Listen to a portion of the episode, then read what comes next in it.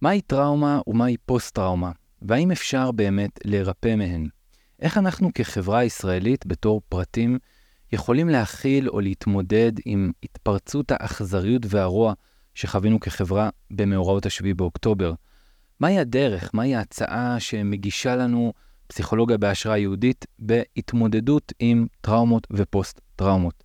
שלום, ברוכים הבאים לפודקאסט רוח הזמן, אני מתן חסידים, וכדי לשוחח על סוגיות אלו ועוד, נמצאים איתי היום שני אנשים מעמיקים מאוד בחיבור שבין פסיכולוגיה עכשווית לבין מקורות היהדות.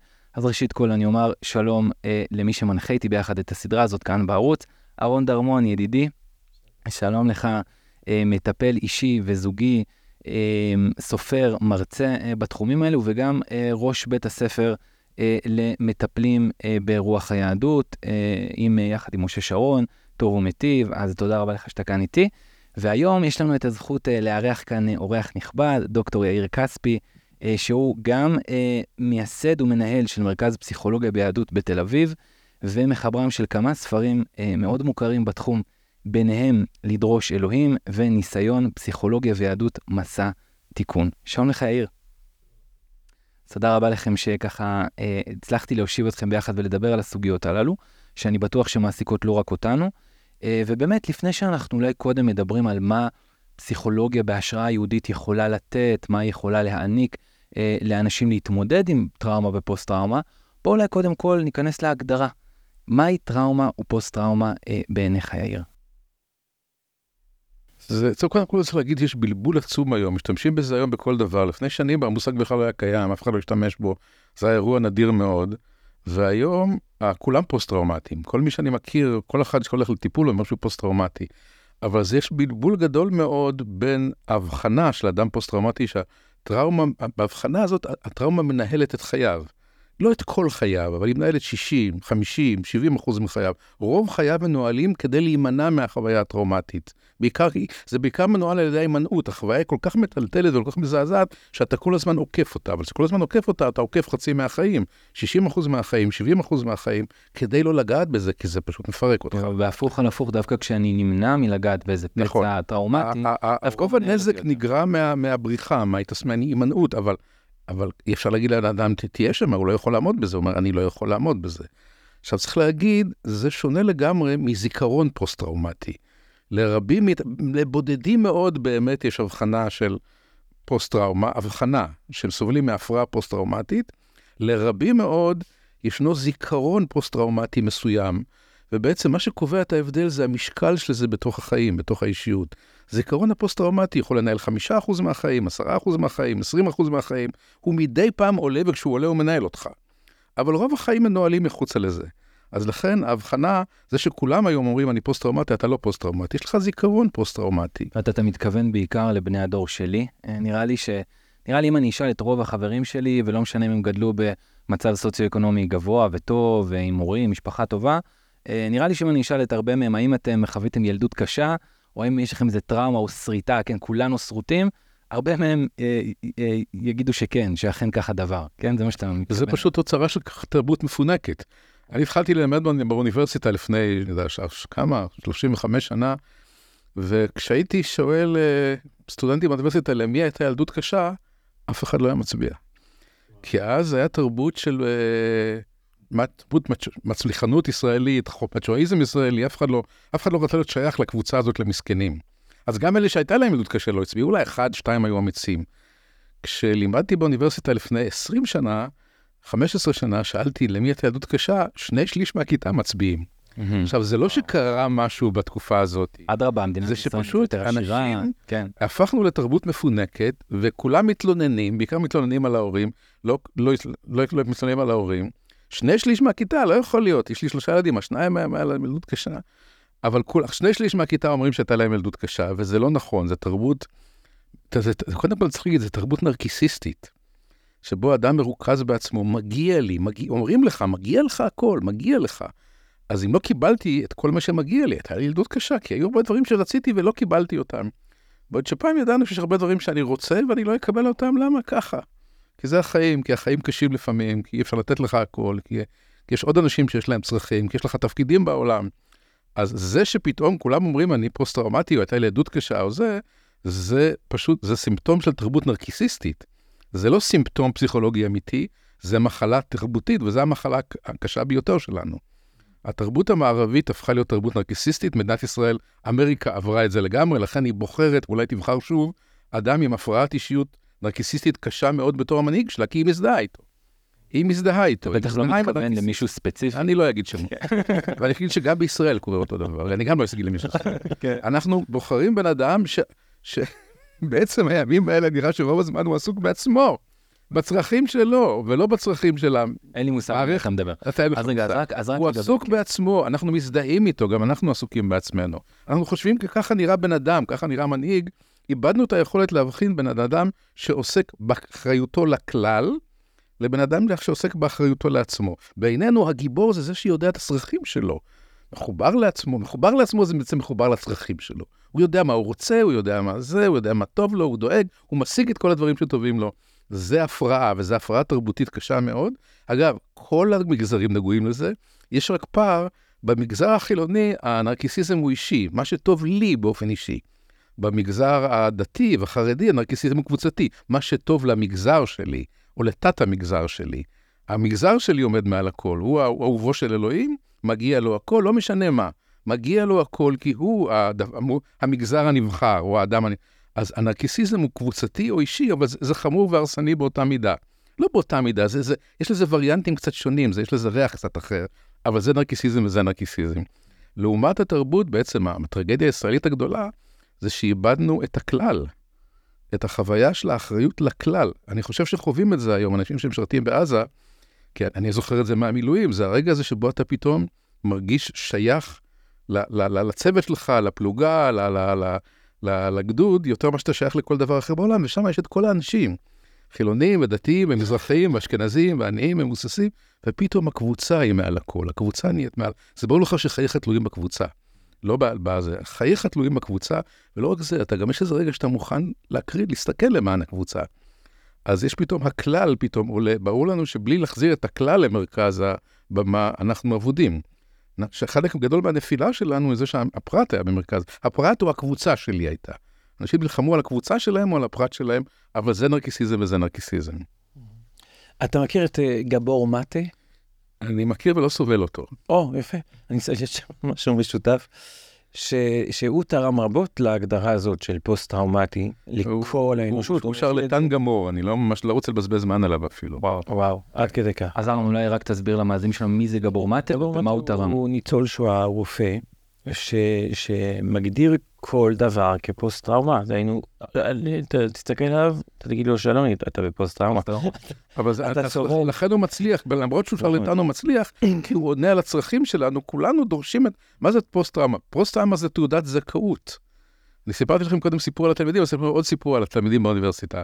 שכשהתחלתי ללמד, שנה הייתה מתחילה, ולא יודע, אף אחד לא היה מגיש לי איזה נייר, או אמר, על תחילת השנה.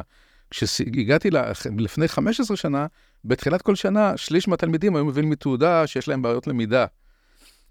יש להם זכויות מיוחדות. בעצם אומרים, אם אני אכתוב לך עבודה עילגת, לא מאורגנת, לא מגובשת, שלא כתוב שום דבר, אל תוריד לי נקודות על זה בבקשה. כי זה לא, זה מצב אורגני, זה לא תלוי בי בכלל, אין לי אפשרות. לכולם יש זכויות, לכולם מגיע. לכן, כשמישהו בא ומוכר לנו את זה, כולכם פוסט-טראומטיים, יופי, יש לי עוד זכויות, זה עוד, עוד זכאות, מגיע לי. אי אפשר לשפוט אותי להגיש, בעצם, אי אפשר לשפוט אותי. אי אפשר לשפוט בעצם. אותי, אי אפשר להגיד לי, כאילו, זה בעצם, זה, זה המוקד. כיוון שאני פוסט-טראומטי, אז אם אני, כל מה שאני אעשה, אסור לך לשפוט אותי. ואסור לך להוריד לי נקודות על זה, כי אני פוסט-טראומטי. אז זה, זה, זה חלק מה... האיש הזה הוא חלק מההפרעה, הוא לא חלק מהתיקון. הוא פופולרי כי הוא משרת את הצרכים של אנשים לקבל נקודות על ההפרעה ולא נקודות על התיקון. ולכן, ולכן בעיניי לא רק שרלטן, שרלטן מסוכן. אז בואו לא נבזבז זמן על גבור מעטה, ואני אתן לכם את ההגדרה שלי בתור מישהו שהוא לא יושב כאן עם אה, מטופלים בחדר. אה, לטראומה, תגידו לי איפה אני, אם אני צודק, אם אני בכיוון.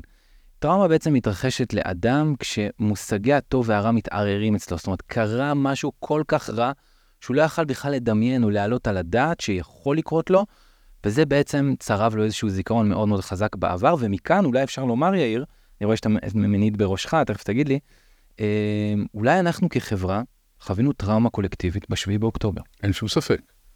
7 באוקטובר זה טראומה, טראומה קולקטיבית, בוודאי קודם כל לכל מי שהיה קשור בזה אישית בדרך כזאת או אחרת, אבל לכולנו, כאילו הרגשה שאנחנו לא מוגעים, זה, הציף לגמרי את השואה, זה השואה, זה פוגרום.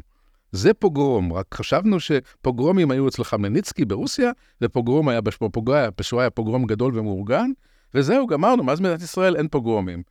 ולכן מלחמות ישראל לא היו פוגרומים, היו קשות, קשות מאוד, אבל הם לא היו פוגרום, זה היה פוגרום. שהותקפו אנשים, ילדים, נשים, חסרי אונים, חסרי יכולת, ונשחטו, פשוט נשחטו. ולא הסכמת עם ההגדרה שלי שאני נתתי לטראומה. אני לא הסכמתי, כי אני חושב שטראומה היא הרבה יותר משבירת ההבחנות בין טוב ורע. בטראומה יש תוכן, קורה, יש איזה משהו שאתה לא יכול להתגבר עליו. אתה חסר אונים, זה הרבה פעמים קשור בחוויית חוסר אונים. לכן, נגיד, בשדה הקרב, אתה רואה את חיילים הטראומטיים, הם אלה שפתאום היינו חסרי אונים פתאום. החיילים שהיו טראומטיים במלחמת יום כיפור, היו כאלה שה... נגיד ברמת הגולן, היו, היו לא מעט שגמרו, הגדוד התפרק, הפלוגה, המג"ד נהרג, הפ"פ נהרג, המ"מ, כולם, ופתאום, פתאום איפה צה"ל? אין צה"ל. לא לפנות. אין צה"ל, כן. אין צה"ל, אנחנו חסרי אונים, אנחנו, כל מה שהאמנו בו, מדינת ישראל, צה"ל, הגדוד שלי, המג"ד שלי, המ"פ שלי, שום דבר לא קיים פתאום. ומישהו סיפר לי על זה, מישהו שהיה בטיפול אצלי, עבדתי ביחידה כזאת במרפאה הפסיכיאטרית של הדסה, אז הוא אומר ששכבתי, הטנק שלי קיבל פגיעה נשארה ונשרף, אני, הוא הצליח לפרוץ, הטנק היה שרוף, הוא זחל מתחת לטנק כדי להתחבא. והוא שמע את הסורים מגיעים ויורים, הם לקחו שבויים, את מי שהם תפסו, ובפצועים הם ירו. החוסר האונים הגמור הזה, איפה צה"ל? איפה צה"ל? איפה צה"ל? עבר איזה 35-6 שעות עד שצה"ל הגיע. הוא שכב שם מתחת לטנק. אז התחושה הזאת היא שה, שה, של חוסר האונים הגמור, שהכל נשבר, מדינה, הצה, צה"ל נשבר, הגדוד נשבר, הפלוגה נשברה, מדינת ישראל נשברה, שום דבר מזה לא קיים. עכשיו, זה לא מקרה שהוא טראומטי, כי היה איתו עוד חייל אחד, אגב, שהתחבא מתחת לטנק שכן. הם אחר כך, הם באיזשהו שלב גילו אחד את השני. וההוא עבר, זה עכשיו עוד הבחנה נעשה, בין טראומה לפוסט-טראומה. שניהם היו טראומטיים. הוא והחייל, הם, ב- בלילה הוא ראה איזה רחש, הוא ראה איזה דמות שיוצאת, הוא חשב שזה סורי, אבל פתאום זיהה מישהו מהפלוגה. ואז הם התחילו לדבר, ומאותו רגע הם התחבאו ביחד. היה להם, אגב, היה להם הרבה אוכל, כי נשארו הרבה מנות קרב בטנקים, אז הם הוציאו מנות קרב, היה להם אוכל והיה להם שתייה, הם התחבאו מתחת לטנק שרוף, וחיכו שצה"ל יגיע, הסורים כבר לא היו שם, הסורים היו עסוקים בדברים אחרים. ואני הייתי מאוד, רציתי לפגוש את ה... אמרתי, אני רוצה לפגוש את, ה, את החייל השני. והוא אמר לי, כן, אני, אנחנו בקשר. אני... והוא הגיע, היה זה, ושאלתי אותו, מה קרה לך אחרי המלחמה? הוא אמר, אני הייתי הרוס. הייתי הרוס לגמרי. הייתי אמור להתחיל לימודים, זה היה אוקטובר, הייתי אמור להתחיל לימודים, לימודים לא הייתי מסוגל, ביטלתי את הלימודים. הייתה לי, היה לי איזו התחלה של קשר עם אישה, לא הייתי מסוגל לעמוד בקשר. ישבתי שנה ובכיתי. פשוט בכיתי, הייתי הרוס לגמרי. וואו. אבל, אבל אחרי, אחרי, לאחר שנה, הוא התחיל להשתקם. הוא חזר לעצמו, הוא בעצם, הוא התאבל. והוא התאבל כמו שצריך, הוא השקיע את עצמו באבל, לא נתן לעצמו שבוע לאבל, הוא נתן לעצמו שנה לאבל. הוא ישב הרוס, הוא היה הרוס, הוא היה בטראומה, אבל הטראומה שלו לא התפתחה לפוסט-טראומה. אחרי שהוא דווקא, דווקא בגלל שהיכולת שלו, אני חושב, היכולת שלו להתאבל ולשאת את הכאב, הוא אומר, אני הולך בקביעות לבקר את המשפחות של החברים שלי לפלוגה, לכל טקסי הזיכרון. הוא מכבד את האובדן, הוא מכבד את הכאב, הוא מכבד את חבריו. הוא התגייס ובא לעזור לחבר שלו מאותו, מאותו, מאותה פלוגה. אבל זה לא הפך להיות החוויה המארגנת של חייו. ולזה שטיפלתי בו, זה הפך להיות החוויה המארגנת של חייו. הוא קם בלילות, הוא לא... הקשרים, הנישואים שלו בבעיות קשות, הוא לא מתפקד, הוא לא מקטר שנים, הוא לא בקשר עם הילדים שלו. הוא מנוהל עדיין מהתחושה הזאת שעוד רגע הסורים חוזרים. עוד רגע הסורים חוזרים ולוקחים לי את הכל. חוויה הפוסט-טראומטית שלו, זה גם חוזר הרבה, זה הרגשה שיכולים ברגע אחד לקחת לי את הכל. כל מה שאני בונה, ברגע אחד מישהו יכול לבוא ולחטוף את זה. אין, אין, אין טעם לבנות משהו, ומה שאני בונה, עוד רגע לוקחים, כל רגע לוקחים לי את הכל.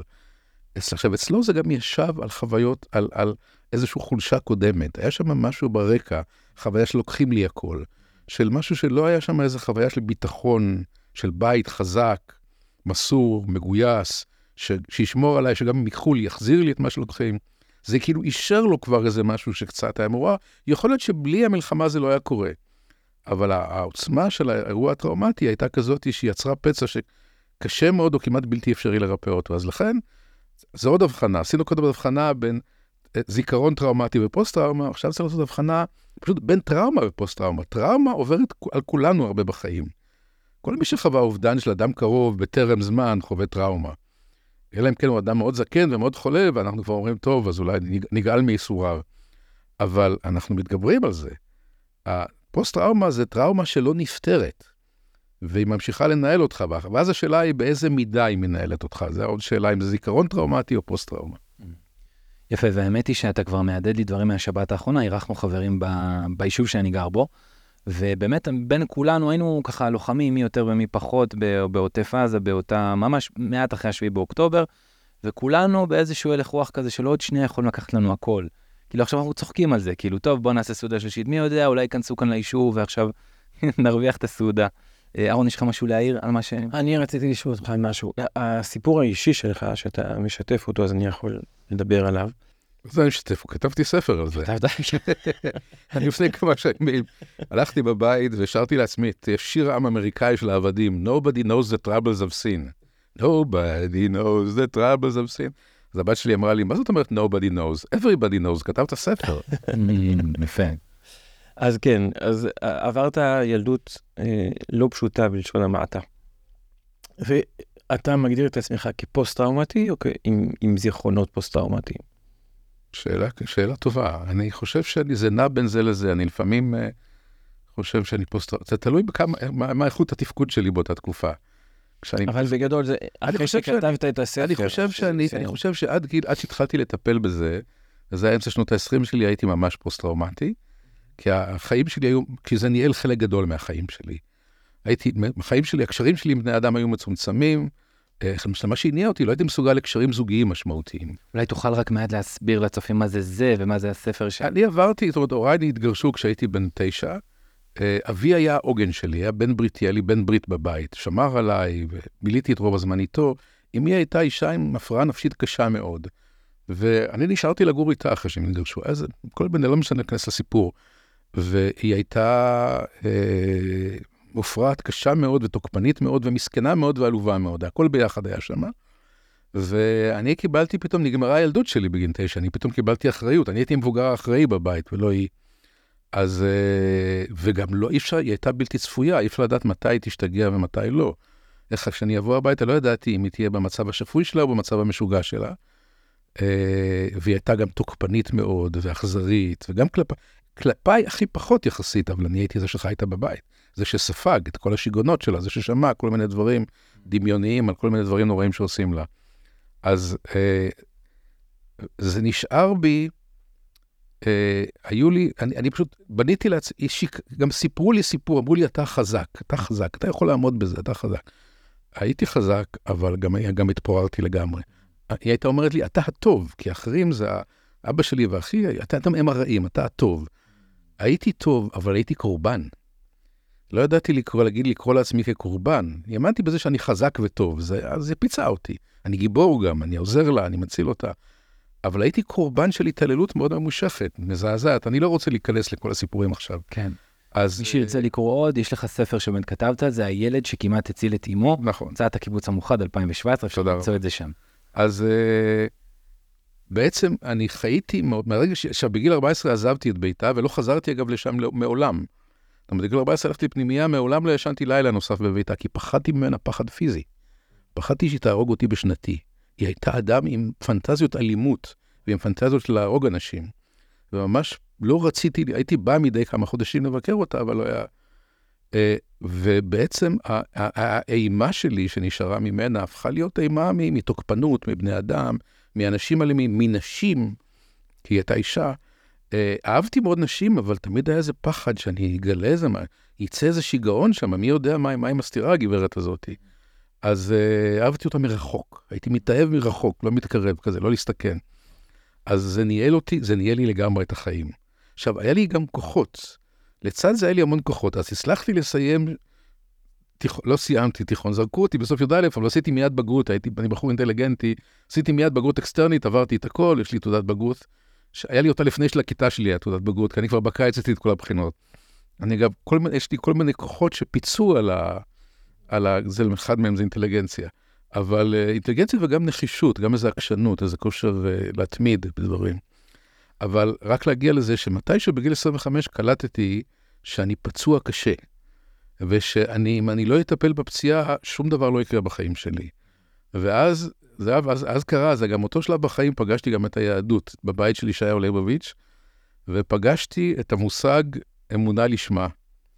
ופגשתי את המושג ניסיון אצל ליבוביץ', והוא נתן לי יותר ממה שאני, גם הלכתי לטיפול באותו, התחלתי לטיפול פסיכולוגי, אבל היהדות, והיהדות שלמדתי אצל ליבוביץ', ואחרי זה התחלתי ללמוד את הרמב"ם וכל מיני דברים אחרים, נתנה לי יותר ממה שהפסיכולוגיה נתנה לי, כי היא אמרה לי שאני קיבלתי, קיבלתי ניסיון, או, או אני עומד בניסיון, הוא קשה מאוד, ואני צריך להשקיע את עיקר חיי בעמידה בניסיון הזה. ואז פרשתי מכל הדברים שעשיתי, כי היה לי קריירה. הייתי, אגב, היה לי מיקרופון כמו שיש לכם, עבדתי ברדיו, עבדתי בעיתון, היה לי טור בעיתון, היה לי כל מיני דברים, ו, ופתאום לא עניין אותי כל הדברים האלה. אמרתי, זה הכל בלוף, אני מקווה שההצלחה תציל אותי, הפרסום יציל אותי, הכסף יציל אותי, שום דבר מזה לא יציל אותי. עד שאני לא אתקן את מה שאני צריך לתקן, שום דבר לא יציל אותי. ואני קיבלתי משימה מהקדוש ברוך הוא. והמשימה שלי היא להתמודד ולהתגבר על הטראומה שלי. ואלמלא הייתי מקבל את זה מהקדוש ברוך הוא, לא הייתי עומד בזה. כי אני חושב, כבר אגיד לכם עכשיו עוד יתרון של היהדות בעניין הזה. הפסיכולוגיה אומרת, יש לך טראומה, אתה סובל נורא, כדאי להתגבר על זה, כי אחרת יהיה לך... היהדות אומרת, יש לך טראומה, אתה סובל נורא, הוטל עליך להתגבר על זה. זה התפקיד מספר אחד שלך בעולם. לפני כל התפקידים האחרים, לפני כל מצווה אחרת שלך. אתה צריך לעמוד לזה. ובאיזשהו שלב, כשהכרתי בזה, אמרתי לעצמי, אני הולך להקדיש עכשיו חמש שנים רק לתקן את עצמי. ואז מצאתי לעצמי איזו עבודה שלא דרשה ממני שום מאמץ, פרנסה אותי יפה מאוד, עבדתי מעט מאוד שעות, אני לא אכנס לזה, לא משנה, יש מקומות... למה? דווקא זה מעניין מאוד. עסקתי בגיוס כספים לאיזה ארגון שעבדתי בו, ואני הייתי מאוד מוכשר, הבאתי להם, לא אכפת להם בכלל שאני לא אגיע. ארגנת כסף. רק תביא כסף. הבאתי כסף, זה היה מכון פסיכולוגי שעבדתי בו, עבדתי בו כמדריך, ואז עברתי לתפקיד אחר, ובעצם את כל השבוע שלי הקדשתי רק לתיקון של עצמי. הייתי הולך פעמיים בשבוע לטיפול, אבל הייתי הולך מוכן. אז כתבתי למשל את הספר הזה, כתבתי אותו כי לא, לא האמנתי לזיכרונות שלי. הזיכרונות שלי היו כל כך מזעזעים שלא האמנתי להם. אז התחלתי לכתוב את הזיכרונות. אז הייתי יושב, כותב, ופעמיים בשבוע מקריא פרק שכתבתי לפסיכולוג, ואז היה לו כל מיני תגובות לזה, ואז היה קורה אחד משני דברים, או שהייתי מתקן את הפרק שכתבתי כי הבנתי שפספסתי משהו, או שהייתי כותב עוד פרק כי נזכרתי בעוד משהו, הוא נגע בעוד משהו, זה הזכיר לי פרק. אז ככה חמש שנים הייתי עסוק רק בתיקון של עצמי, אבל לא הייתי עושה את זה אלמלא היה לי תחוש תודעה של ציווי, שזה מה שהוטל עליי לעשות. אגב, זה מה שהכי חסר לי הרבה פעמים אצל המטופלים שלי. אין להם את התודעה הזאת שזה משימה שהוטלה עליהם. והדבר השני שקרה שם, כשפגשתי את הזיכרונות שלי, החוויה שלי במסע הזה הייתה שיש סיכוי גדול שאני לא אצא ממנו בחיים. אני אמות בדרך הזאת, אני פשוט אמות בדרך הזאת. אבל אז כבר הכרתי את המושג קידוש השם. אמונה לשמה, אם אני אמות, זה מוות ראוי. שווה למות, שווה למות, טוב למות בעד, בעד המשימה הזאת. הייתי מוכן למות, ואכן מתתי בדרך. מתתי בדרך, כי בעצם כל הזהות הקודמת שלי מתתי. מת. אני החזק, ושירתתי ביחידה קרבית, אחרי יום הכיפורים שלחו אותי לקורס קצינים, אז הלכתי לקורס קצינים. אז, אבל אני, אני, איך אני חושב שאני חזק? לא, אני קורבן. אני קורבן של התעללות קשה, לא הייתי מוכן להגיד את זה. אבל לספר לחברים שלי ביחידה שאני קורבן, חס וחלילה, אני מאצ'ו ישראלי. אני קורבן. א', אני קורבן, אני לא חזק, אני קורבן, ואני קורבן של התעללות קשה וממושכת. אני טוב, אני טוב, אבל היה בי יצר, האכזריות שספגתי עוררה בי זעם שאסור לי לבטא אותו, ותוקפנות אכזרית. אני בעצם רציתי להרוג את הגברת. היה לי מזימה להרוג את הגברת, היא הייתה מושלכת, היה לי פחדים על זה שיש, שמישהו יהרוג אותה, אני רציתי להרוג אותה, ולמדתי במשך, אחרי שנים, ידעתי להגיד שזה אה, הגנה הכרחית, אתה רוצה להרוג, מישהו, זו הייתה סכנת חיים. רציתי להרוג את מי שסיכן את חיי. היה אסור לי לדעת את זה. אז פתאום גיליתי בי את המשאלות הרצחניות האלה, את הרוע, את התוקפנות, את האכזריות שיש בי. זה היה פחד, זה לקח ממני, אז כאילו איבדתי את החזק לטובת הקורבן, איבדתי את הטוב לטובת הרע, המרושע, האכזרי, הלוחם, זה שרוצה להרוג את אימא שלו, הוא רוצה להרוג. ו... ו... את כל העולם הערכים הקודם שלי, את כל העולם החילוני שהייתי בו. הלכתי בעקבות החוויה הזאת ללמוד מחשבת ישראל באוניברסיטה, ו... וזה נהיה, אני אגב, התחלתי ללמוד מדע המדינה ומחשבת ישראל, וכשאני חשבתי מדע המדינה, זה נראה לי, אני אעסוק אולי ב... ב... ואז אה, אחרי שלושה חודשים אמרתי, זה משעמם אותי עד מוות, והמחשבת מרתקת אותי, הפכתי את זה לחד חוגי. אבא שלי היה מאוד מזועזע, מה תעשה עם זה? מה תעשה עם זה? כן. אני עד היום עובד בזה. אה, אז... אה, פה אני דווקא רוצה לשאול אותך שאלה, כן. אני רוצה לחזור לעניין הזה. כן. שחלק מהתהליך של ההתגברות על פוסט-טראומה, יש בה אלמנט של מוות ולידה מחדש. כי אתה מאבד משהו מהזהות הקודמת שלך. אתה צריך להיות מוכן לאבד את עצמך, את העצמי שלך, את האני, את מי שאתה מכיר בתור אני. אתה מגלה אני אחר. ולכן, אני, לקח לי שנים להבין מה זה הייתה אימת המוות. הייתי בטוח שאני אמות בדרך, ואכן איבדתי את עצמי בדרך. מי שהייתי קודם, מי ש... אם היית פוגש אותי בגיל 25 והיית מבקש שאני אתאר לך את עצמי, ופגשת אותי בגיל 28 ואני אתאר את עצמי, לא הייתי מתאר את אותו בן אדם. הייתי מספר סיפור אחר לגמרי על עצמי. אני איבדתי את מי שאני, את הזהות, את מה שאני יודע להגיד על עצמי, ואני התחלתי לספר סיפור אחר לגמרי על עצמי. אז זה, זה חלק מהקושי העצום בהתגברות על זה. ההתגברות הזה דורשת, ואצלי זה לא רק זה, זה אובדן הזהות החילונית שלי, פתאום אני, אני יהודי מאמין, אני שייך לאמונה, אני שייך לעולם התורה. זה הזהות שלי, אני איבדתי את הטוב, אני לא טוב. אני, אה, אני, אני גם טוב ואני גם, גם רע וגם רשע וגם נוקם וגם, וגם רוצה להרוג. אה, אני, אני חזק, אני חזק, אבל אני גם קורבן. אגב, בעיניך אין קדימות לטוב על פני הרע. זאת אומרת, זה לא שאתה טוב באופן מהותי, לא, פנימי. אני תלמיד של הרמב"ם, אני תלמיד של הרמב"ם. ליבוביץ', לא התגלגלתי לרמב"ם. והרמב"ם, יש לו שתי, יש לו טוב ורע זה קטגוריה נמוכה, שקר ואמת זה הקטגוריה הגבוהה. העיקר זה לא שתהיה טוב ולא תהיה רע, העיקר שתדבק באמת. והאמת היא מעבר לטוב ולרע. האמת, מה שהסכנה זה השקר. ולא הטוב והרע. הטוב והרע זה לילדים. למבוגרים יש שקר ואמת, והאמת יותר חשובה. אז לכן זה, אני לא, אני לא, אני אפילו לא אגיד על עצמי שאני... אתה נזהר ממקומות כאלה, נגיד, אנחנו מכירים היום כל מיני שיטות שמדברות על אני אותנטי, פנימי, נשמתי, אם אני רק אתחבר אליו, אז אני אדע את האמת, ואני אדע מה אני צריך לעשות. המילה אותנטי עושה לי חררה, אני בערך כמו הגבור הזה, זה בערך ברמאות באותה מידה. מה זה אותנטי? אותנטי זה הרצון לעשות מה שטוב, להיות נאמן לעצמי, זה האנוכיות הזאת. מה ש... אותנטי זה מה שנאמן לי. אבל מה זה, אבל מה אותנטי? ברגע שאתה נאמן לכלל, אתה כבר לא אותנטי. ברגע שאתה מתגייס, מה, אני רוצה להתגייס? אני רוצה ללכת למילואים? אני לא רוצה ללכת למילואים, זה לא, זה לא באותנטיות שלי. היום יש מילה עוד יותר גרועה מאותנטי, זה המהות הפנימית שלי. זה לא המהות הפנימית שלי. אבל זה האחריות שלי, זה התפקיד שלי, אני חי במדינה, יש לי אחריות אליה. תכף זה שנשמע מה אהרון. המילה אותנטית מעוררה בי חררה, ואני כן. אני לא משתמש בזה. שנייה, אבל מה עם הנשמה? מה זה נשמה עבורך? תשמע, אני אשתמש שוב, אני אחזור לרמב"ם כדי להציל אותי. שהמושג, מה זה המושג של הרמב"ם? הישארות הנפש. זה אין, הוא לא משתמש במונח נשמה, אבל יש לו נפש כן. הישארות הנפש. אז הרמב"ם אומר, הישארות הנפש זה מה שאדם עשה, עשה, עשה אמת בחייו, עשה נכון בחייו, זה נשאר. אם הוא הוסיף ערך בעולם, זה נשאר. גידל ילד אחד כמו שצריך, זה נשאר. עשה עבודה אחת כמו שצריך, זה נשאר. תרם משהו למדינתו, לעמו, לחברה שהוא חי בה, זה נשאר. בשורה התחתונה, אין שום אה, פן מטאפיזי לאדם. לא, מה זה, חס וחלילה. לאדם יש, אה, עכשיו נתחיל את, את הפגישה הזאת מההתחלה. אוקיי. עכשיו נתחיל מההתחלה. לתיאוריה, בתקופה שאני למדתי, עסקתי בפסיכותרפיה, התיאוריה המרכזית, והיא עדיין שלטת בחלק גדול מהחוגים הפסיכודינמיים, קוראים לה תיאוריית יחסי אובייקט. זה תיקון של פרויד, זה אלה שכבר, זה הדור שאחרי, שני דורות אחרי פרויד, ששינו קצת את תיאוריית האינסטינקטים הזה, אמרו בעצם, האדם לומד על עצמו דרך יחסי אובייקט משמעותיים.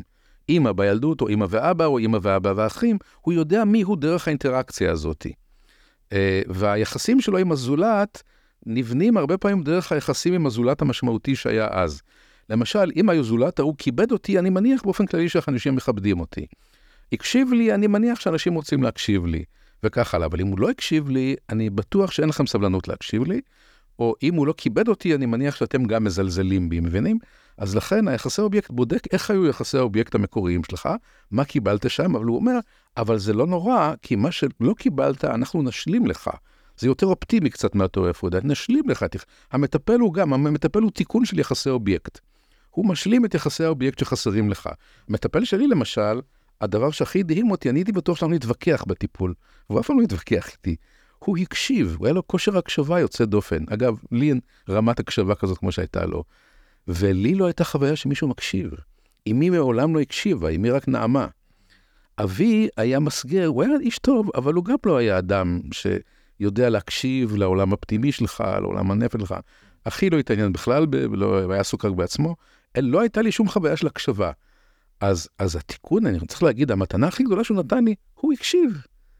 הוא פשוט הקשיב, הוא הקשיב בתשומת לב רבה, הוא הקשיב, הוא הגיב, הוא הדהד, הוא היה אמפתי, הוא היה בצד שלי, הוא היה עורך דין שלי, הוא הפרקליט שלי, הוא, הוא, הוא, הוא זיכה אותי, הוא היה עסוק בלזכות אותי. זה היה, זה תיקון מרכזי של יחסי אובייקט, הוא פתאום הוסיף לי מרכיב, ועכשיו, לכן אני למשל בעולם הטיפולי הפסיכולוגי יהודי שלי, למשל, יש תפילה, כי אני מאמין שמישהו מקשיב. אני יכול להתפלל כי אני מאמין שמישהו מקשיב. יש סיכוי להקשבה בעולם, אבל לא ידעתי את זה קודם. אז עכשיו, עד עכשיו זה רק להגיד, להגיע לעניין, עד עכשיו רק כדי להכניס את היהדות לתוך הסיפור הזה.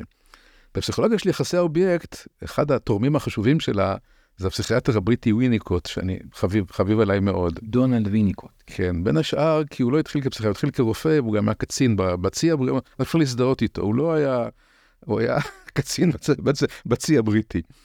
אה, יש בו משהו שישראלים יכולים להזדהות איתו, כי הוא בא מאיזה עולם של אחריות ו... ונכונות להילחם וכל מיני דברים. ודונלד ויניקוט, כשהיה רופא ילדים, שם לב שה, שהאימא מביאה את התינוק, את הילד בן השנתיים, שלוש, ארבע, הוא סוחב איתו איזה משהו, איזה בובה או שמיכה, והאימא, והוא היה שואל את האימא למה הוא, לכל מקום, בטח, הוא לא, הוא לא הולך לשום מקום בלי ה... ואז ויניקוט הכניס לתיאוריה שלו על יחסי אובייקט, אמר, יש האובייקט, זה האימא, הילד לומד על עצמו דרך האימא, הביטחון שלו זה הנוכחות, זה שנות ה-60, האימא, האבא עובד והאימא נמצאת בבית עם הילדים. החוויית הביטחון שלו נמצאת בנוכחות של אימא. אבל כשהוא הולך לישון, אמא לא נמצאת איתו במיטה, אז הוא לוקח את הבובה. והבובה מייצגת, היא הנציג של האובייקט והיא נותנת לו ביטחון. מתישהו, אם החוויה, אם האובייקט הופנם, בגיל 5-6, מי שגידל ילדים מכיר את זה, פתאום הילד זורק את הבובה, לא, איך, פעם לא אפשר לנסוע, אם נסענו לחופשה ולא לקחנו את זה, הלכה החופשה, כי יבכה כל הזמן. אבל פתאום זורק את זה, הוא לא צריך את זה, למה? כי זה אובייקט הופנם. חוויית הביטחון, הנוכחות, האהבה, הקשבה נמצאת בפנים.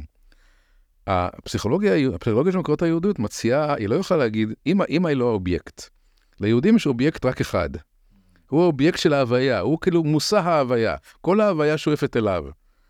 אמא היא בעצם עושה, הפסיכולוגיה של היהדות עושה, עושה הורדה בדרגה או פגיעה נרקיסיסטית. היא אומרת, אמא היא לא האובייקט, אמא היא המתווך של האובייקט. אמא, כשהיא התפעלה ממך, אמרה לך, הוא אוהב אותך. הוא, הוא, היא תיווכה לך את אלוהיך, גם אם היה לה מילה אלוהים, אם היה לה את זה או לא היה לה את זה.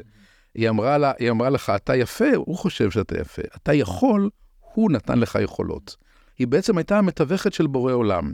ואם היא עשתה את זה טוב, יש לך כמה, יש לה, אני מצאתי במשך השנים שבעצם בערוצי התקשורת עם בורא עולם, יש חמישה ערוצים עיקריים. יש בעל החסד, זה שאוהב אותי, זה שנותן לי, זה ש... זה. יש האוסר, זה ששם עליי גבול, נותן לי גבול. יש המצווה, יש המנסה, זה שהיום אנחנו עוסקים בו בטראומה, אל נורא עלילה בשמותיו האחרים, ויש שומע תפילה. אלה הם חמשת פונקציות של יחסי האובייקט שלנו עם אלוהים. אז בהורות טובה, אמא ואבא ביחד, והם אמא ואח והאחים והמשפחה המורחבת והמורים שלך, מעבירים לך את כל החלקים האלה. אבל הם לא האובייקט, הם רק מתווכי האובייקט. ומצד אחד הגישה הזאת היא קצת מעליבה, כי אני רוצה להיות האובייקט, אבל אתה לא האובייקט, אתה בסך הכל המתווך של האובייקט. מצד שני יש בה המון תקווה, כי הוא אומר שאם האובייקט נכשל, או אם האובייקט היה חלקי, החיים לא נהרסו לחלוטין. החיים, אחרים יכולים לתקן לך את החוויה. ולכן מי שמתקן לך את החוויה יותר חשוב מאבא ואימא. מי שמעביר לך, יש מדרש נפלא שאני נורא אוהב אותו, מופיע בספרות המשנאית, שהוא מופיע בשתי גלגולים על uh, אבדתו ואבדת אביו. או אה, אביו ורבו נמצאים בשבי, רק אז השבי לא היה כמו היום בעזה, השבי היה לשם כופר נפש. היו חוטפים אנשים ומבקשים עשרת אלפים שקל תמורתם. והנה הבעיה, הסוגיה, אביך ורבך נחטפו ביחד, מבקשים עשרת אלפים שקל, יש לך עשרת אלפים שקל אחד. אתה יכול לשחרר רק אחד מהם. את מי אתה משחרר? וזו סוגיה נפלאה. אני שואל אותה הרבה תלמידים שלי, כולם מיד אומרים את האבא, ואני אומר להם לא. ואז כולם אומרים, טוב, אז את הרב, מה נשאר? זו האופציה השנייה, את הרב. והתשובה היא לא. התשובה של הסוגיה היא, את מי שנתן לך את רוב תורתך. ואם נתרגם את זה לשפה שלנו, זה מי שבאמת נתן לך את, את דעת האלוהים שלך. מי שחיבר אותך אליו, מי שהיה המתווך העיקרי שלך, הוא הנציג האמיתי של אלוהים בעולם, זה יכול להיות אביך, אם זה אביך אז אתה ברור שאתה לשחרר את אביך. אבל אם זה רבך, אתה חייב לשחרר את רבך. ויש המון תקווה בגישה הזאת, כי זה אומר שמה שאבא לא נתן, יש מישהו אחר שיכול לתקן. המתווך זה יכול להיות הרב, המטפל, המורה, מי שזה לא יהיה, שמשלים לך, ולכן הוא אדם, הוא יותר חשוב מההורה הביולוגי. אז אה, הגישה הזאת היא, אה, אבל שוב, היא גם אומרת עוד דבר, שלא רק זה שאתה יכול לתקן את זה דרך מתווך, אתה גם יכול לנהל שיחה ישירה עם האובייקט. אחרי שאם עברת תיווך טוב, מישהו תיווך לך טוב, אתה יודע לשאול אותו, אתה יכול לדבר עם האובייקט ישירות, יהודים מדברים עם אלוהים. מה מצוותי? מה אתה רוצה ממני בעניין הזה? מה התפקיד שלי? מה אסור לי לעשות פה? ברור לי שיש פה משהו שאסור לי לעשות. תגיד לי מה אסור לי. תרמוז זה, תשלח לי שליחים, תשלח לי מורים, שיגידו לי מה אסור לי. מה, מה, מהו הניסיון שלי? מה הוטל עליי פה? זה לא צודק, זה לא הוגן, זה לא פייר, זה לא זה? אין לי ברירה, אני צריך לעמוד בזה. אה, מה, מה, מה, מה, מהי בקשתי ממך? מה אני רוצה ממך? מהי תשוקתי אליך? זה, מה, מה זה? אז כל הדברים האלה, בהתחלה יש לך מתווך, אבא או אימא או האחים שלך או המשפחה, אחר כך יש המתקן, המורה, המדריך, המנחה, הרב, הפסיכולוג. אגב, כשאני, אחד הדברים שאני שואל את התלמידים שלי בתחילת כל שנה, זה האם יש לך, זיק... אני מבקש מהם להיזכר בזיכרונות מאושרים של הילדות שלהם. שליש מהתלמידים אומרים לי, אין לי כאלה. אני אומר, אני לא מאמין לכם. אין לך הרבה, אבל יש לך כמה כאלה. גם לי יש כמה כאלה. ואנחנו מגלים מי כן תיווך לך אותו. ולפעמים זה אבא ואימא, אבל לפעמים זה הסבא, הדוד, המורה, החברים בכיתה. אלה, אלה, אלה האנשים החשובים שהיו בילדותך. לא מי שאתה חושב, מי שנתן לך משהו מדעתו. מי שגילה לך את אלוהים, ויכול להיות שזה ילד אחר, או יכול להיות שזה השחר, האימא של, של החברה שלה היה איזה, איזה נוכחות חסד שלא הייתה באימא, או כל מיני דברים כאלה. אלה, האנשים החשובים בחייך, אחריהם תלך. יפה. אבל תזכור תמיד, רוצה, כן. תזכור תמיד mm-hmm. שהם לא אובייקט. יפה. הייתי רוצה להפנות... הם רק המדווח, ולכן אני רק כן. אסיים את זה. כן. אחרי שקיבלתי את מה שקיבלתי מלייבוביץ', שקיבלתי ממנו אבו, קיבלתי ממנו של המושג עבודת אלילים, ואת המושג ניסיון קיבלתי ממנו, גיליתי גם שאת מה לייבוביץ' לא יודע. לייבוביץ' לא מכיר הכרת חסד, ליבוביץ' לא מכיר תפילה בכלל, הוא לא מבין תפילה. שאלו אותו פעם, מה זה תפילה? כן. הוא אמר, יקום כארי לעבודת ה... תפילה זה עוד מצווה, צריך לקום בבוקר, קר, חורף, אתה לא רוצה, אתה צריך לקום. זה לא תפילה, תפילה זה הזעקה של... זה הכל מלמטה שעולה למעלה, זה הזעקה של הנפש. זה לא עוד חובה, זה ההפך מחובה. אז הלכתי ללמוד חסידות, הלכתי ללמוד uh, את, uh, את הרב קוק, הרב קוק מבין בתפילה, החסידות מבינה בתפילה. ליבוביץ' לא, אז, אז זה גם היכולת לך לא להעליל גם את המורה. לקחת את מה שיש לו, והוא פתח לי שער שאף אחד אחר לא פתח לי, אבל לקח לדעת שהוא לא אלוהים. הוא בן אדם שידע לתת לי משהו מדעת אלוהים שלא היה לי אותו קודם. אז תראה, זה מעניין, כי הרב קוק מדבר הרבה על זה שהנשמה של האדם, כן, איך הוא אומר, נשמה של האדם טהורה היא, טהורה היא.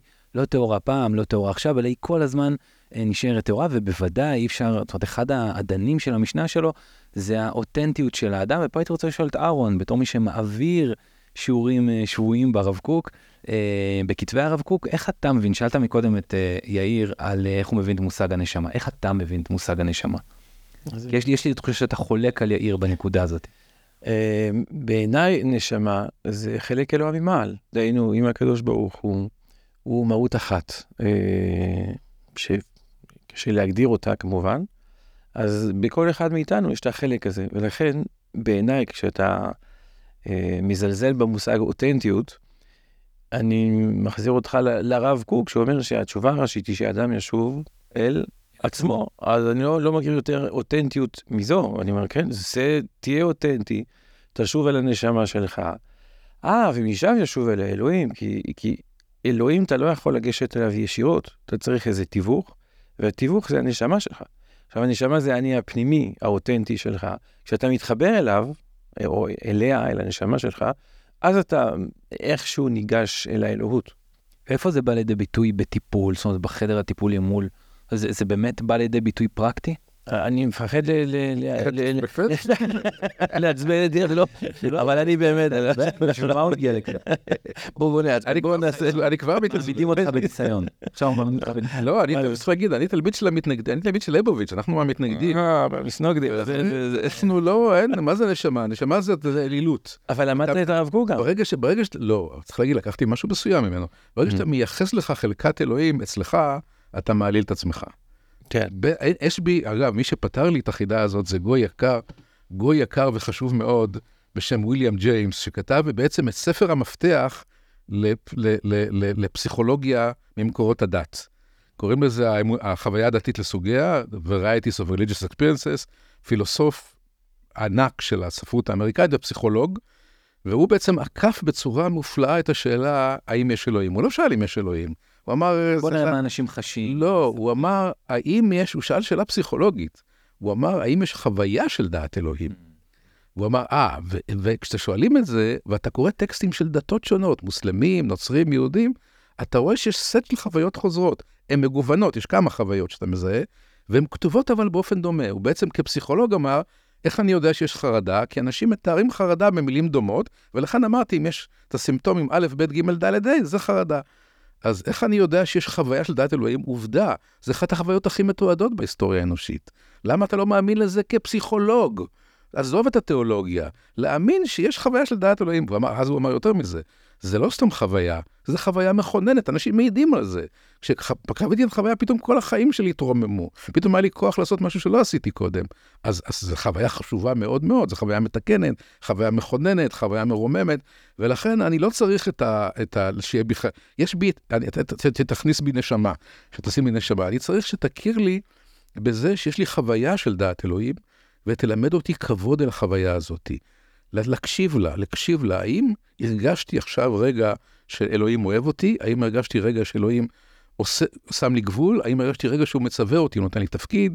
האם הרגשתי רגע שהוא מנסה אותי? במעניין זה החוויות העיקריות? או האם הייתי, הרגשתי רגע שהוא מוכן לשמוע את תפילתי?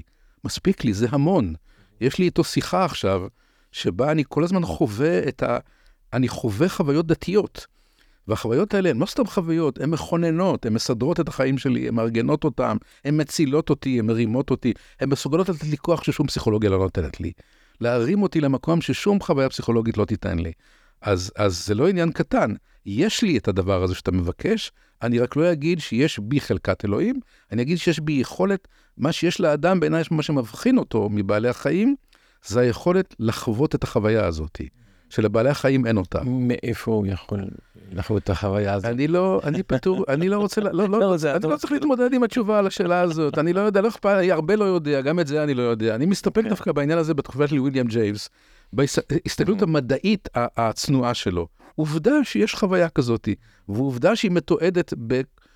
בכל הדתות המונותאיסטיות, ועובדה שאפילו היא מתועדת במילים דומות בדתות שונות. ואתה יכול להתחיל לראות בה מרכיבים דומים. אני מעדיף את התיעוד שלה בספרות שלי יותר קרובה אליי, מכל מיני סיבות. אבל הרבה פעמים דווקא אנשים שמתארים חוויות כאלה, הם מספרים על חיבור לאני הפנימי.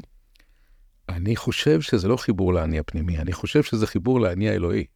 אה, שדהיינו... לא, שברגע, אני חושב שהעצמי שלי זה המקום היודע אלוהים. ובמקום שאני, ברגע שאני חווה את מצוותו, אני יודע את מצוותי. מצוותו, ציפייתו ממני. ברגע שאני חווה את הגבול שלו, אני חווה את הגבול הפנימי שלי. ברגע שאני חווה את חסדו, אני חווה את האהבה, אז האהבה שאני אוהב את עצמי זה האהבה שהוא אוהב אותי. כשאני חווה את אהבתו, את מתנתו, אני עושה הודיות כל יום. כל יום מודה על מת, מתנות אותו היום. כש... אבל אני מודה לבורא עולם על המתנות, ברור לי מי, מי, מי שולח לי אותן. אני מודה את. מכיר באהבתו. ואהבתו מגדלת בי תחושה של ערך, תחושה של רצוי, אהוב, גם נדיבות, אני מוכן להתחלק בה, כי הרי יש אין סוף, יש איזה מעיין הזה, הוא לא נגמר בכלל. הכי חשוב, אני קושר לנושא, לנושא שאתם רוצים לעסוק בו, טראומה, היכולת שלי להבין שהפציעה שלי, האימה שאני נושא מילדותי, האימה מפני זה שיקחו לי את הכל, או האימה מפני התעללות, זה כבר אישי שלי, גם היא ממנו. וזה נורא נורא קשה. זה ממנו, הוא הטיל עליי לעמוד בזה. זה הניסיון שאתה דיברת. כן, נכון. הוא הטיל עליי לעמוד בזה. זה לא, זה לא, יש לי עכשיו, אני יודע מה, בונים לי בית לידי, זה מאוד מטריד אותי. צמוד אליי ממש, ליד חדר השינה שלי. וזה, ועובדים שם הרבה פועלים, והם פועלים, והם, ומכשירים, וטרקטורים, וזה, וזה חוויה קשה מאוד. הרגע המפתח בהתמודדות שלי עם העניין הזה, היה להבין שזה הניסיון שהוא מעמיד אותי בשנה הזאתי. הוא, זה שהוא אומר לי בעצם, מסיבה שאינך אינך, לא תבין, לה, כן, זה אגב, צריך להגיד שזה שטח שעמד שומם שם, אני גר שם 17 שנה, 18 שנה, 18 שנה היה לי יער שם. יש שם איזה שטח חצי חקלאי כזה, זה עמד שומם, הסתכלתי, היו עצים, פתאום יש טרקטורים ומנופים ופועלים ובניין עומד שם וזה. הרגע שבו אני מתגבר על החוויה הזאתי, זה הרגע שבו אני מקבל את זה ממנו. הוא הטיל עליי, מסיבות שלא אבין, חלק מהתפקיד שלי השנה זה לקבל עליי את התפקיד הזה של לעמוד בבנייה הזאת. היא קשה לי מאוד מאוד, כי אני רגיש לדברים, לפלישה כזאת, פלשו לי לעולם שלי. אנשים אחרים רגישים פחות לזה. כשאני מקבל את זה ממנו, עכשיו, איך אני יודע שזה עובד? כי בונים לי שתי בניינים כרגע ליד הבית. אחד ממול, שנים לא היה שום רעש, הייתי בשקט, עברתי לגור ביישוב כשקט. אחד מעבר לכביש ואחד צמוד אליי. כשברגע שקיבל, בהתחלה עברתי את התהליך הזה עם הבניין שבנו ממול, כי הוא התחיל קודם. איזה יום שאמרתי, זה ממנו, הוטל עליי. ברגע שקיבלתי... תתקרב אליך קצת, אמר, בוא נראה עכשיו איך אתה... ברגע שקיבלתי את זה שהוטל עליי, הפסקתי לראות את זה שבונים שם. זה הוטל עליי, גמרנו, אין מה לעשות, זה עבודת הקודש שלי השנה. יפה. אני צריך לקבל את המשימה שבורא עולם הטיל, זכותו של האיש הזה לבנות לו בית, הוא בונה לו בית, בורא עולם נותן לו את האפשרות לבנות בית, ואני צריך לקבל על זה משך. בבוקר, קם לפני שיצאתי מפה, עמד שם מנוף גדול ומערבלי בטון, ושפכו שם בטון וכל זה, וזה כבר איכשהו לא, לא, זה לא נגע בי, זה כאילו לא, זה לא קשור אליי בכלל, זה לא, לא, זה לא שלי, זה בורא עולם, אני צריך לקבל את זה, הוטל עליי. הבניין הצמוד האלה היה לי יותר קשה, כי גם הרעש יותר גדול והנוכחות יותר גדולה. אני מתמודד היום עם לקבל את זה. אני כבר נמצא לדעתי באיזה 60-70 אחוז מהדרך לקבל את זה. עוד לא קיבלתי את זה, למה? כי זה הקושי הכי גדול, לעמוד עם... למה דווקא אני? למה היית צריך לבנות לי את זה? למה לא מישהו אחר קיבל את הבית הזה? תגיד, אבל האם התפיסה הזאת לא יכולה לעודד למשל פסיביות בצורה כזאת? בדיוק ההפך. שאתה בעצם אומר, תראה, זה ניסיון מאת אלוהים, לא, אני צריך לעמוד ולהכיל את זה ולקבל לא, לא, לא, לא, אני צריך הרבה יותר מזה. זה בדיוק ההפך, זה, מודד המון אקטיביות, זה, זה, זה אקטיבי לגמרי. אתה צריך, קודם כל זה המון עבודה לקבל את זה. זה כאילו קשה נורא, אני יכול להגיד לך מה המסע שלי לקבל את זה. בחוויה שלי זה בדיוק הפוך, זה, זה מעורר המון אקטיביות, המון התגייסות, המון התגייסות לעשייה. למשל, במקרה שלי, זה דרש לקבל את השכן שבונה. משהו שבהתחלה לא עשיתי, ואני לפעמים בשבתות רואה אותו בא לבקר את הבנייה. הוא אדם עסוק, הוא מנהל עסק, בשבתות יש לו זמן, הוא בא עם אשתו ובנו, והפעם התחלתי לעשות משהו שלא עשיתי קודם. כשאני רואה אותו, אני יוצא, נכנס למגרש שלו, אומר לו שלום, מה שלומך? ראיתי שהתחלתם לשים ריצוף. אני קיבלתי על עצמי לקבל אותו. לקבל אותו באופן מעשי, להרשות, לקבל אותו כשכן שלי. ופתאום יש בינינו ידידות, ואז אני כבר בנייה פחות, אני אומר, טוב, אבל זה בונים פה בשביל השכן שלי, בונים, אני כבר, זה כבר, בין, זה כבר לא, זה, זה כבר אישי, זה כבר אדם שאני מחבב אותו, אני יש לי קשר איתו. זה כבר לא פלישה. זה לא פלישה, זה היה פלישה בהתחלה, זה לא פלישה. זה איש שבא לגור כאן, זה איש הגון, איש ראוי, הוא מכבד אותי, הוא משתדל להתחשב בי בבקשות שלי, ואני רוצה שיבנו לו. עכשיו התחילו לבנות שם, עכשיו בעקבות המלחמה, הבנייה הפסיקה, הרי כל הפועלים מהשטחים. כן. ועכשיו התחדשה הבנייה, אני לא יודע מאיפה מצאו פועלים. יפה. ואני שמח בשבילו, שהוא, יודע כמה הוא מחכה להיכנס לבית הזה, אז יש סיכוי שיגמרו לו את זה תוך חודשיים, שלושה.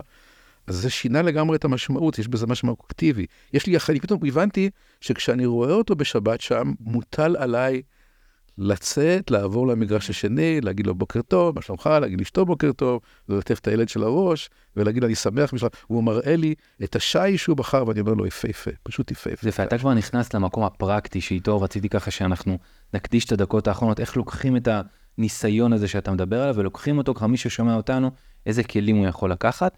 דיברת על מושג הניסיון, ויש מושג אחר שגם אתה הזכרת אותו במהלך דבריך, נראה לי שלא הרחבת עליו, וזה אל נורא עלילה. נכון? כן. מה המשמעות שלו בעיניך, במיוחד בהקשר של הימים האלה? כן, זה, זה בינתיים, בין השמות של בורא עולם, יש, אה, זה השם הכי לא פופולרי שלו. הכי, אבל יש כמובן בעל החסד, ובעל ה... והמצווה, וה, וה, וה, והאוסר, וה, ושומע תפילה, וכל מיני, יש לו הרבה שמות, אבל יש לו חמש שמות עיקריים בעיניי, שמייצגים חוויות שונות לחלוטין, מצד האדם, מצד שמו, מצד... אה, ואחד מהם זה המנ... בעל הניסיון, או אל נורא עלילה. וזה זה שפתאום אה, פתאום החליט אחרי 18 שנה שאני צריך עכשיו לעבור שתי, שתי בתים שבונים לידי. אה, ולמה זה נורא עלילה? כי אצלי זה הפעיל לי את ה... כבר שם סיפרתי להם על ילדות, חבל שלוקחים לי הכל. זה הפעיל לי את גיל תשע, לוקחים לי הכל, לקחים לי הכל, גרתי פה בשקט הרבה שנים, במקום יפה ופסטורלי, פתאום לוקחים לי את הכל, לוקחים לי את השקט, פולשים לי לתוך העולם שלי. אבל, וזה יחסית צריך להגיד, זה, זה ניסיון קשה, אבל עברתי ניסיונות יותר קשים מזה. אה, אז מושג, אל, השימוש במושג אל נורא עלילה זה, זה הרגע שבו אנחנו לא מבינים.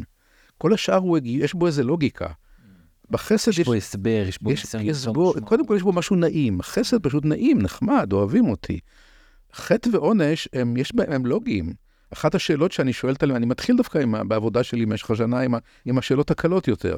שבוע אני הולך לשאול את התלמידים בקבוצות החדשות, קבוצות ותיקות וקבוצות של שנה ראשונה, אני רוצה לשאול אתכם, לשאול אותם, ממה אתם סובלים? את השאלה שהדוקטור שואל כשהחולה נכנס. מה, למה באתם? מה, מה כואב לכם? ואז כשהם מגיעים, יספרו לי מה כואב להם, אני אשאל אתכם, אני אשאל אותם, ומה החלק שלכם בזה? זה בעצם המושג, אני לא אבהיל אותם עם מושג חטא.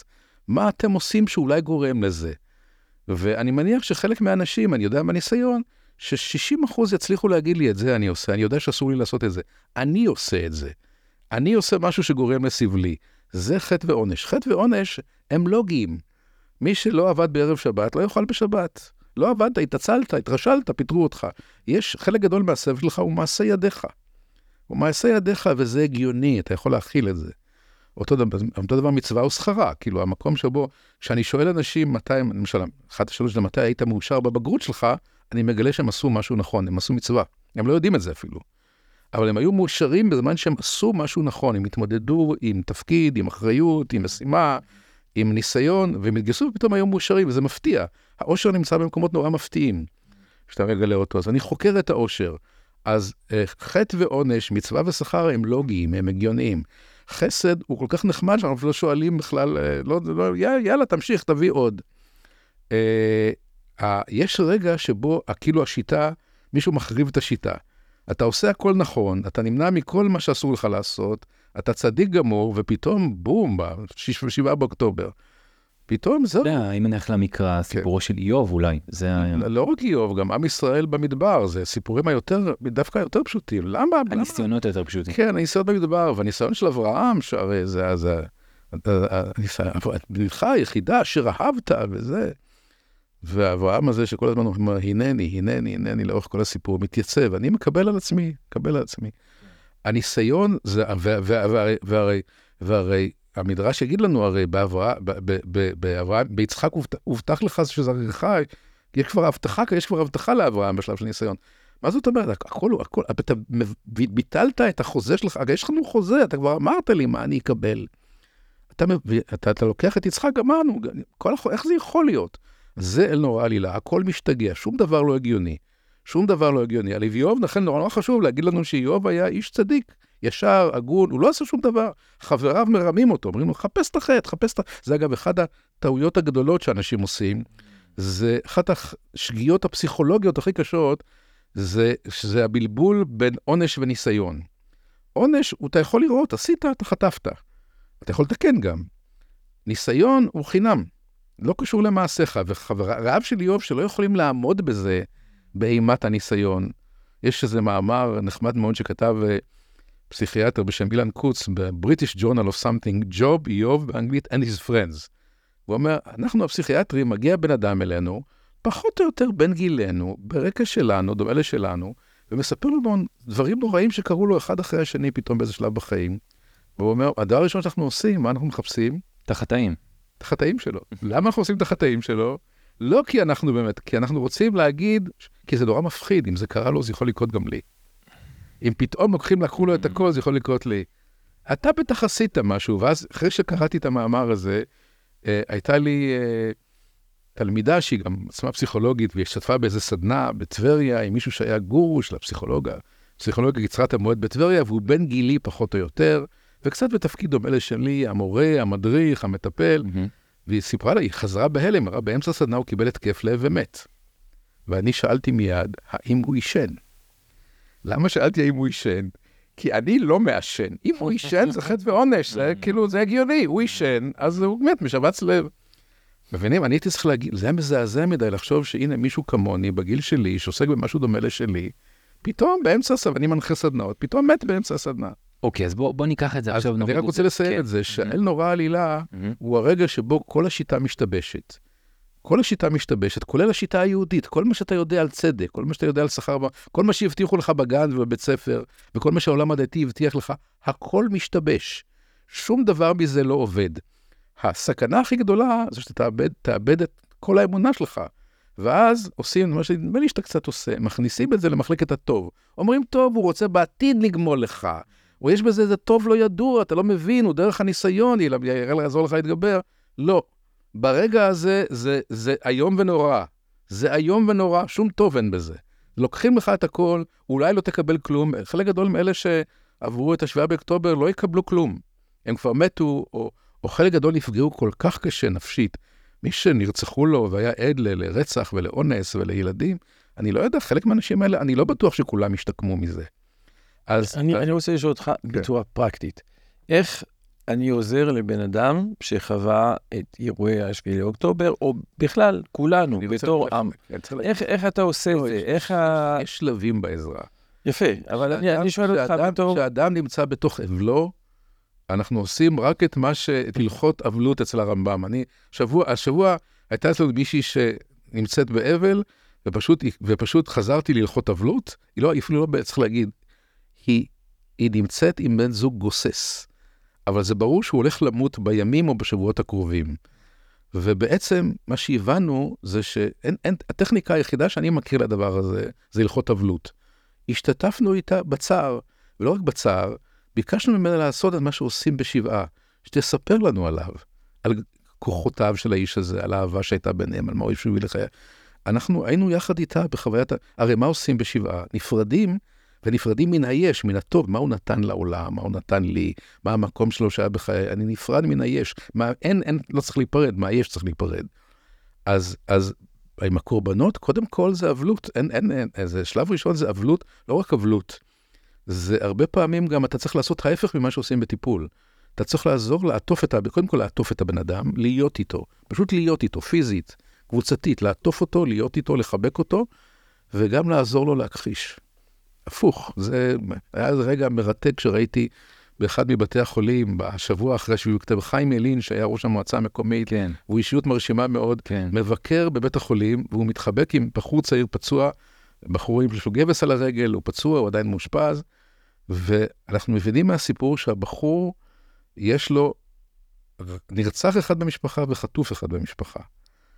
והבחור אומר לחיים, אני כרגע מכחיש את זה שזה קרה בי, אני לא יכול לעמוד בזה בכלל, אני פשוט לא יכול לדעת שזה קרה. וחיים באינטואיציה פסיכולוגית מופלאה, בגלל שהוא לא פסיכולוג, מחבק אותו ואומר לו, טוב מאוד שאתה מכחיש את זה, כי אתה כרגע לא יכול לעמוד בזה בכלל. וואו.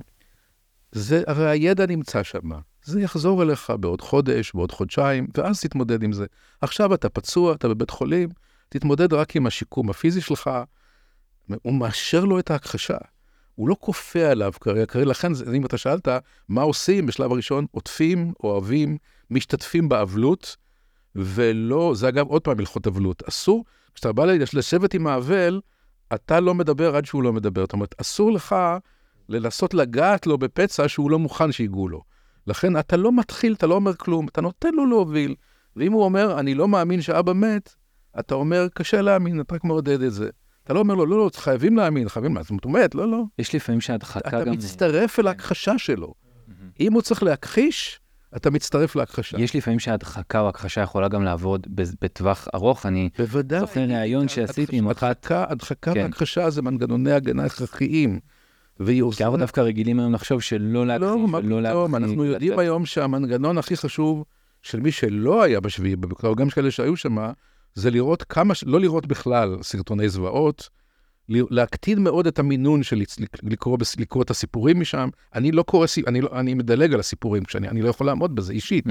אני לא יכול לעמוד בזה, יום אחד אולי אני יכול לעמוד. יש איזה מינון קטן מאוד שאני יכול לעמוד בו, ורוב הזמן אני דואג לא לדעת, לא לגעת בזה. לא לגעת בזה. אני לא אחראי כרגע, אני לא מטפל באנשים האלה, אני לא צריך לדעת את כל מה שקרה, אני רוצה לא לדעת. אני בסוף ש... אדע את זה, אני אדע את הכל ואני אתמודד עם הכל. אבל יש מינון, יש קצב שאדם יכול לעמוד בידיעה. לכן הכחשה והדחקה היא הכרחית, כי לפעמים אה, אנשים אומרים, מישהי, מישהי סיפרה לי השבוע, אה, בעלי ניסה להגיד לי משהו ואמרתי לו, אני בתוך הבועה, אל תספר לי, אני לא רוצה לדעת שזה קרה. הדבר הראשון שקרה לי כששמעתי על שלושת החטופים ש... שחוסלו בעזה לפני יומיים, זה אמרתי, אני לא רוצה לדעת את זה. אני לא רוצה לדעת, אני לא יכול לעמוד בזה, זה כל כך מזנזע, אני לא יכול לעמוד בזה פשוט. כן. אני פשוט לא יכול לעמוד בזה, אני מחר אדע את זה. היום בבוקר כבר קראתי קצת עליהם, אבל כששמעתי את זה, באותו רגע אמרתי, אני פשוט לא רוצה לדעת את זה. Mm. אני לא רוצה, זה, זה, זה, זה, זה מנגנון הכרחי. יש קצב שבו אתה יכול להכיל ידיעה, יש קצב שאתה כל כך מטולטל, כי זה, זה אנחנו עשינו את זה. כן. זה פתאום איזה ייאוש כזה שאין תקווה לכלום. אני זוכר שלטובת uh, כתבה שעשיתי במקור ראשון על אה, אריך נוימן, הגעתי ליהודייה שהכירה אותו, אריך נוימן היה תלמיד, מבכירי תלמידיו של קארל יונג, ויהודייה בת 94, עד היום מטפלת פעילה ברמת אביב, דבורה קוצ'ינסקי, והייתי בהלם כשהיא אמרה שעד היום היא מכחישה, היא הייתי שורדת אושוויץ. והייתי בהלם כשהיא אמרה שעד היום היא מכחישה ומדחיקה והיא לא חוזרת לעולם. פנו אליה מיד ושם שתספר את הסיפור שלה, היא לא מוכנה, כי אמרה, אני לא אוכל לעמוד בזה. אני מכבד, מי שאומר לי את זה, אני תמיד אכבד את זה. ברור לי לגמרי שחלק גדול מניצולי השואה שהשתקמו, עשו את זה על ידי זה שהם פשוט נעלו את זה והם לא נוגעים בזה. אגב, שתי ה... נעלו, הם לא נוגעים בזה. עכשיו, יש כאלה שאין להם ברירה. אם הם לא, כמו כמוני עם הסיפור שלי, אם הם לא יפתחו את זה, הם לא יוכלו... אבל אם, אם המנגנון הזה עובד לה, אני לא הייתי נוגע לה במנגנון הזה. Mm. אם עובד לבן אדם מנגנון שאני פשוט סגרתי את זה, אני לא נוגע ב... אם זה עובד. המבחן כן. זה המבחן שזה עובד. אם זה עובד, אל תיגע בזה. Mm. מה שעובד, אל יש... אל תקלקל. כן, זה האמריקאים אומרים, if it ain't broke, don't fix it. כן. או whatever works יותר טוב. מה שעובד, אם זה עובד לה, אל תיגע בזה. לכן צריך להיות נורא רגישים עם מטופל. כן, ברור. מטופל פוסט-טראומטי, אם אתה רואה שכרגע הכחשה והדחקה עוזרים לו מאוד מאוד טוב, אל תיגע לו בזה. כשזה לא יעבוד לו, כשזה לא יעבוד לו, הוא יגיד לי, אני מתעורר בלילה. מבינים? זה כבר לא עובד. כן. ואז אין ברירה אלא לגעת, וכדי שהוא יוכל לישון בלילה, צריך לפתוח את זה ביום. אבל אם הוא ישן טוב בלילה, והוא פשוט לא, לא נוגע בזה, אל תיגע לו בזה, תן לו, תן לו לחיות ב... ב... אדם צריך את היכולת, אנחנו לא יכולים להכיל את כל מה שקורה מסביב, בכלל בחיים. וכשקורים כאלה כמות כזה של זוועות ודברים שכל יום אתה לא יכול לעמוד, אי אפשר כל יום לקרוא את כל הסיפורים של הנופלים בעזה, אי אפשר כן. לעמוד בזה בכלל. כן. כל, אחד, כל אחד זה עולם שלם, כל אחד, אתה לא יכול כל יום לקרוא. בהתחלה, אני, אני זוכר שלפעמים אני, אני באופן כללי בחיים, כשהיו מדי פעם חיילי צה"ל נופלים בודדים באיזה מקום, אני הרגשתי אחריות לקרוא את הסיפור. להשתתף בצער של המשפחה הזאת, יש לי ב'.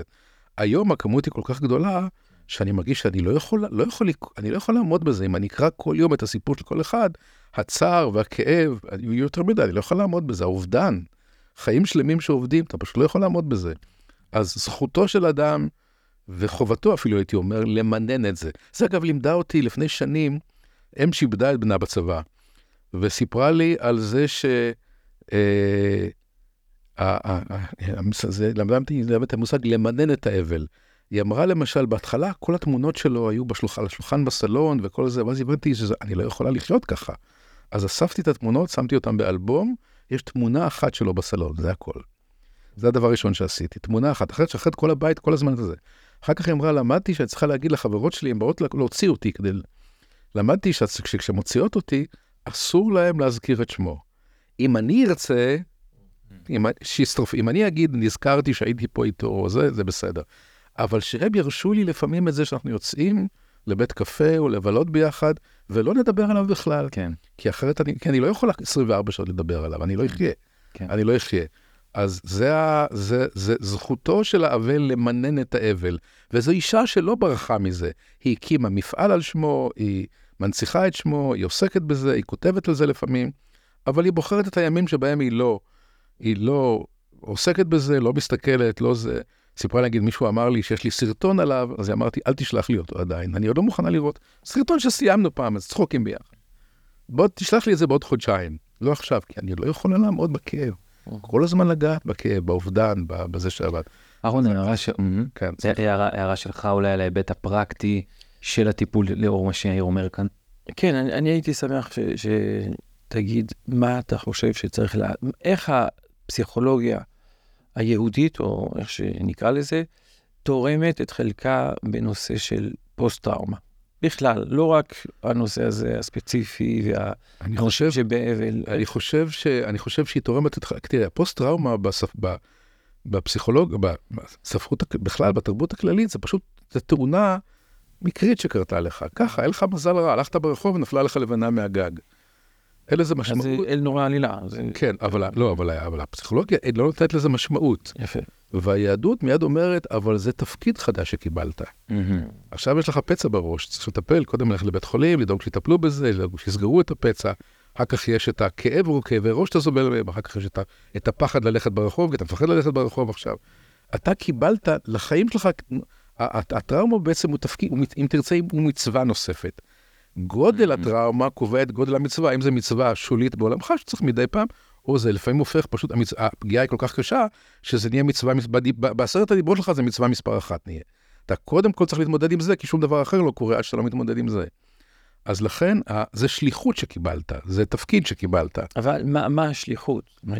חוץ מלהתמודד. להתג... להתגייס לזה, קודם צריך להגיד, להגיד, כשזה גדול, צריך קודם כל להתגייס, זה מה שאני עשיתי, כאילו. להתגייס לזה לגמרי, להקדיש לזה הרבה שעות בשבוע, הרבה שעות ביום, לעשות את כל מה שעוזר. פעילות גופנית עוזרת, תעשה פעילות גופנית.